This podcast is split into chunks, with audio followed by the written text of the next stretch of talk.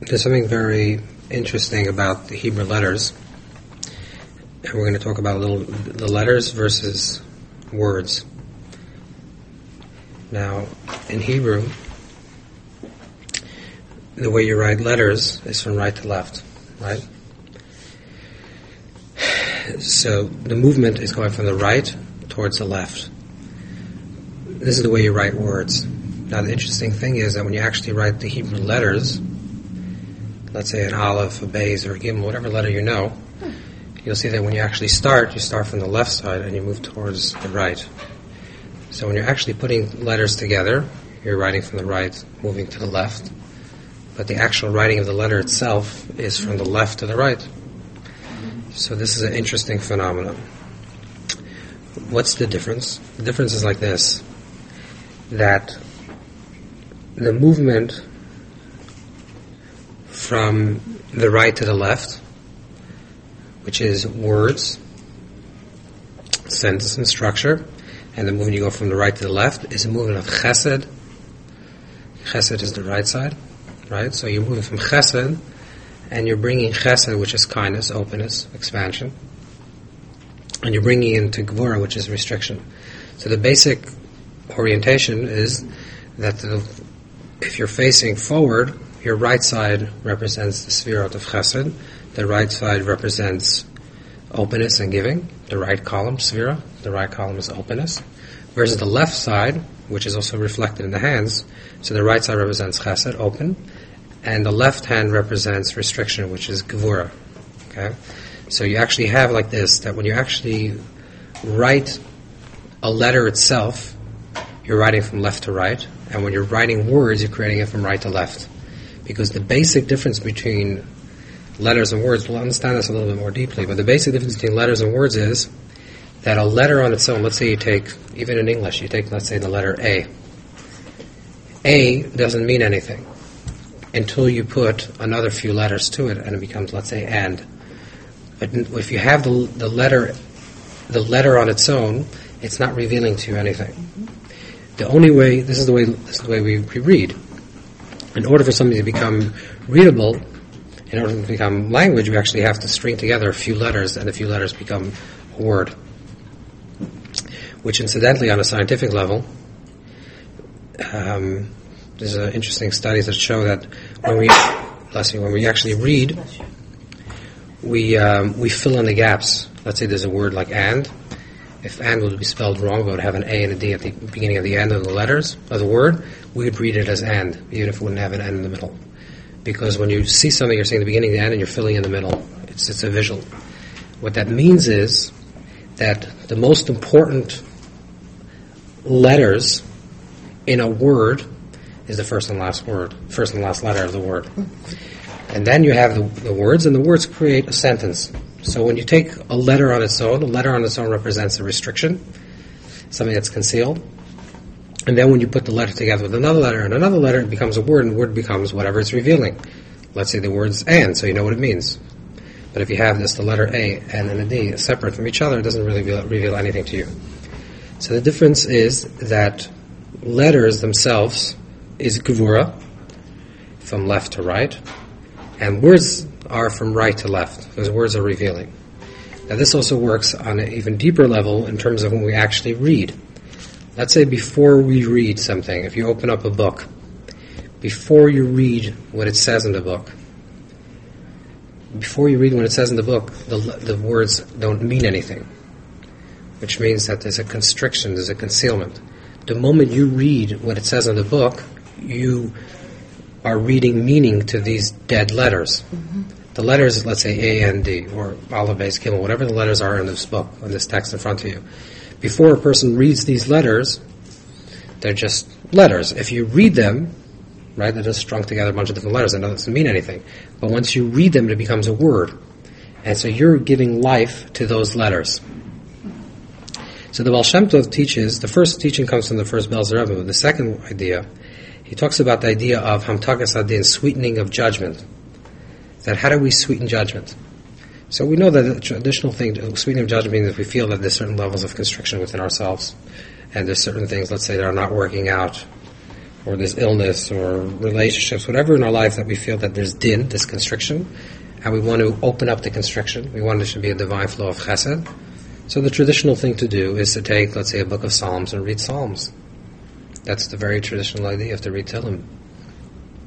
So the question is, what does the reading of the Psalms have to do with take transforming your state of constriction and opening it up to a place of chesed? So the first, the first shot, the first little interpretive level of what that means is because when you take a book of Psalms, for that matter, you take any text, but you take a book of Psalms, before you read it, this din, this constriction, and by you reading it and understanding what you're reading, you're creating hamtakas hadin, a, a, sweetening of the judgment, and now this, these letters that just were form, formulated on a piece of paper that had no meaning, now all of a sudden they have meaning, so there's a sweetening of that judgment. There's a revealing of chesed in that din. So Hamtakas HaDin, the sweetening of the of din, they're very complicated techniques that were that were revealed by the Arizal, by the Arir, by Isaac Luria, of how to create Hamtakas HaDin, how to sweeten judgment. If let's say you feel like something there's constriction in your life, or there's something that you want to sweeten, there's complicated different types of yichudim of different meditative names that you're supposed to meditate on. The Baal Shem says it's very simple. All you have to do is read Psalms. Because what you're doing is the actual reading of prayer is creating Hamtakas HaDin. That you're, we'll try to take questions afterwards. Is the idea of Hamtakas HaDin that it's, it's sweetening judgment, just the idea of actual reading it. In the reading it itself, it depends what you're going to read. Let's say, for example, a person is struggling with with livelihood, with a, with with a job. So then we'd say that you would take a passage in Psalms, or let's say a passage in the Torah, which talks about livelihood, let's say, for example, the idea of the manna, the story of the man, and you would read it.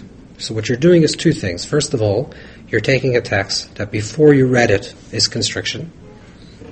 Right, so even though letters, when they're formed together as words, is already a, a sweetening of a constriction, but until you actually read them, it's not yet completely sweetened. So you're sweetening judgment. And then on, a, on another level, which is that you're connecting your situation to a particular text, so you're reading the source of that issue. So let's say, for example, if it's livelihood and you're reading about the giving of the man, so you're saying that the source of all livelihood comes from the Creator. You're reading about that story.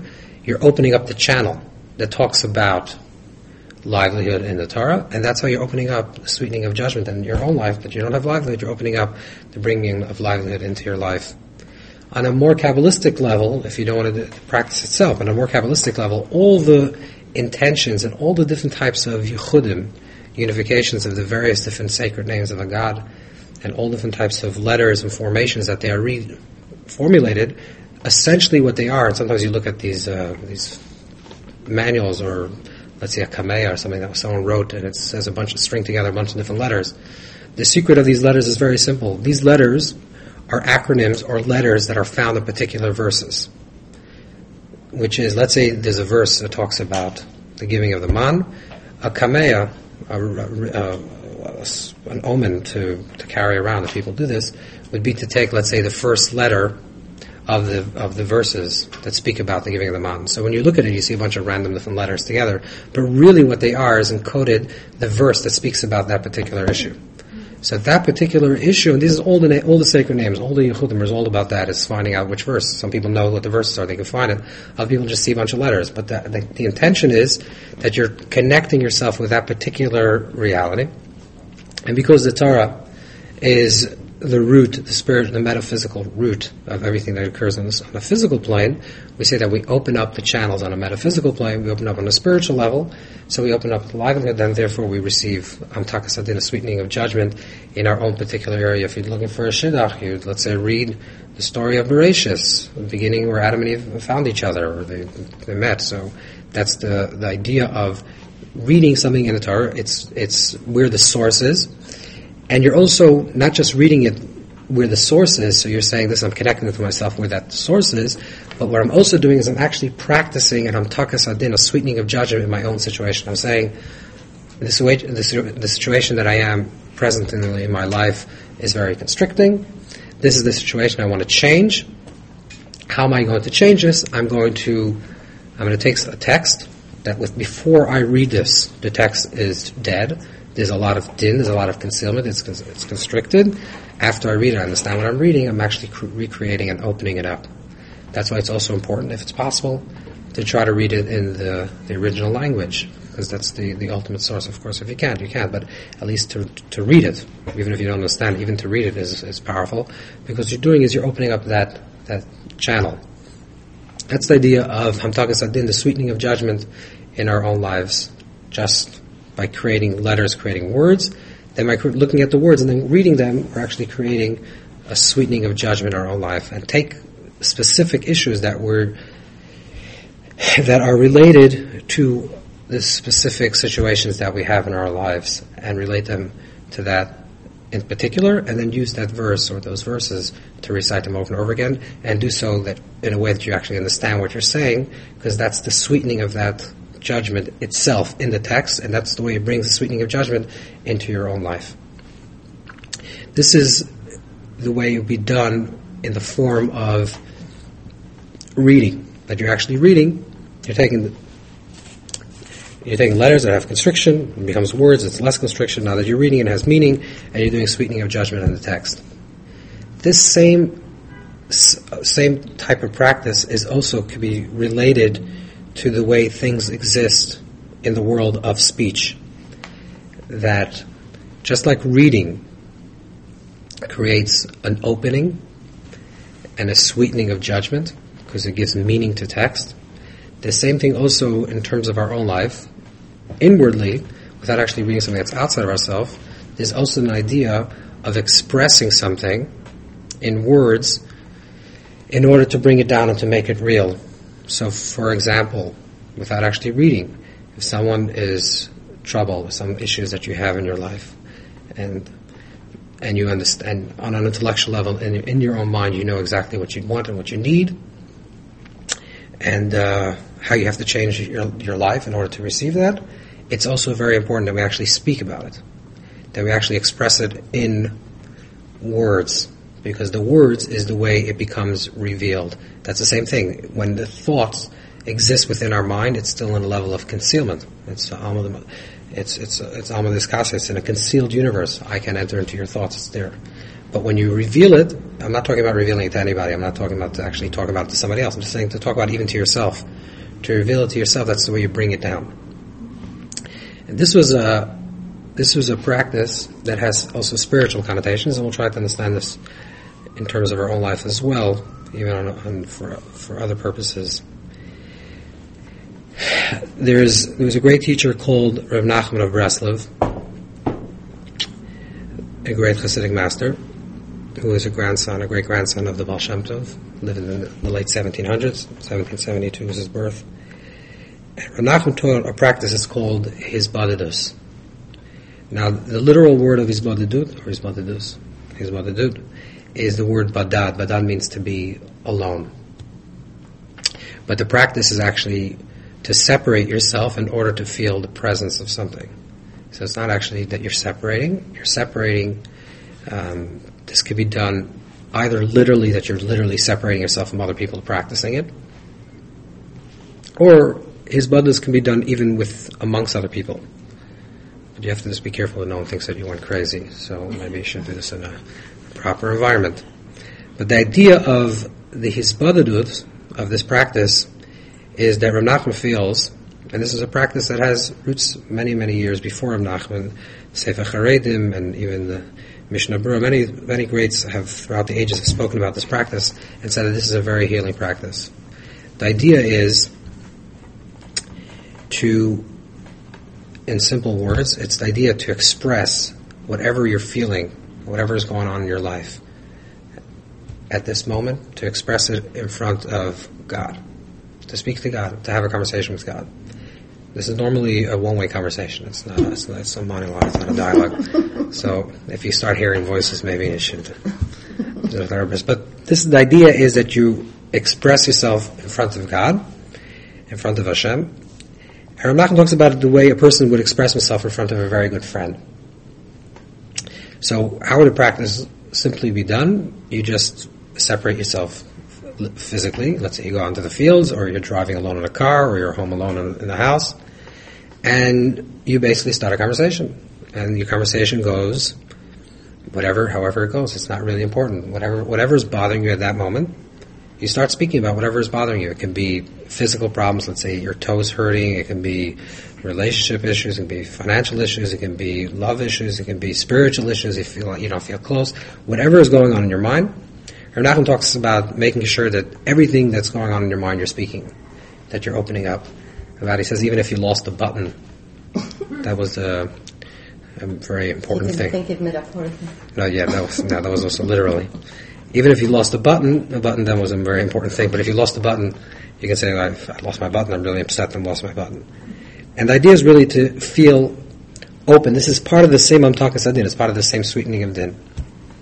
What's the the, the, the, the, the entryway of this practice is that whatever you're feeling, whatever you're, whatever you're, whatever's going on within you, you allow to to express it, whatever it's, whatever's occurring now. He says, let's say, for example, if if um, you're very doubtful, you start doing this practice. Let's say you go home tonight and you start talking, and you close the door and you start saying everything that's going on in your mind, and you know you feel like as if Hashem is listening, and you're really speaking to God, and, and you're, you're you're expressing everything. And I'm sure within some some period of time, you may actually question yourself, like, who am I talking to, and if, if God's really listening, and what am I doing? So Rav Nachman says that also should be part of your practice. In other words, everything. So if you feel doubtful, you get up there and you start talking. You're saying, "Who am I talking to? And why am I talking?" And this is really helping. That itself can be can be the conversation. Like God, I'm talking to you, but I don't know if you're listening. I don't know if I'm doing anything. I want you to think. You, know, you understand? So you're making that part of the part of the conversation itself is your doubts, and it's very important because this is a very um, in the traditional way.